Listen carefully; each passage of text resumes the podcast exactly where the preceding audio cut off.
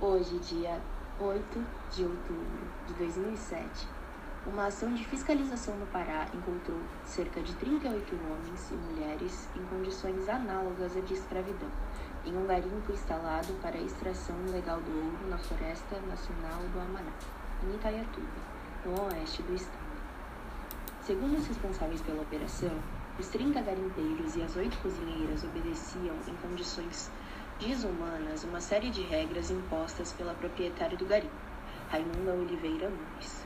O procurador do Ministério Público do Trabalho do Pará, Alain Bruno, explicou em seu jornal, da DVT, que os trabalhadores encontrados na quinta-feira estavam alojados de forma inadequada em barracos de lona sem estruturas sanitárias.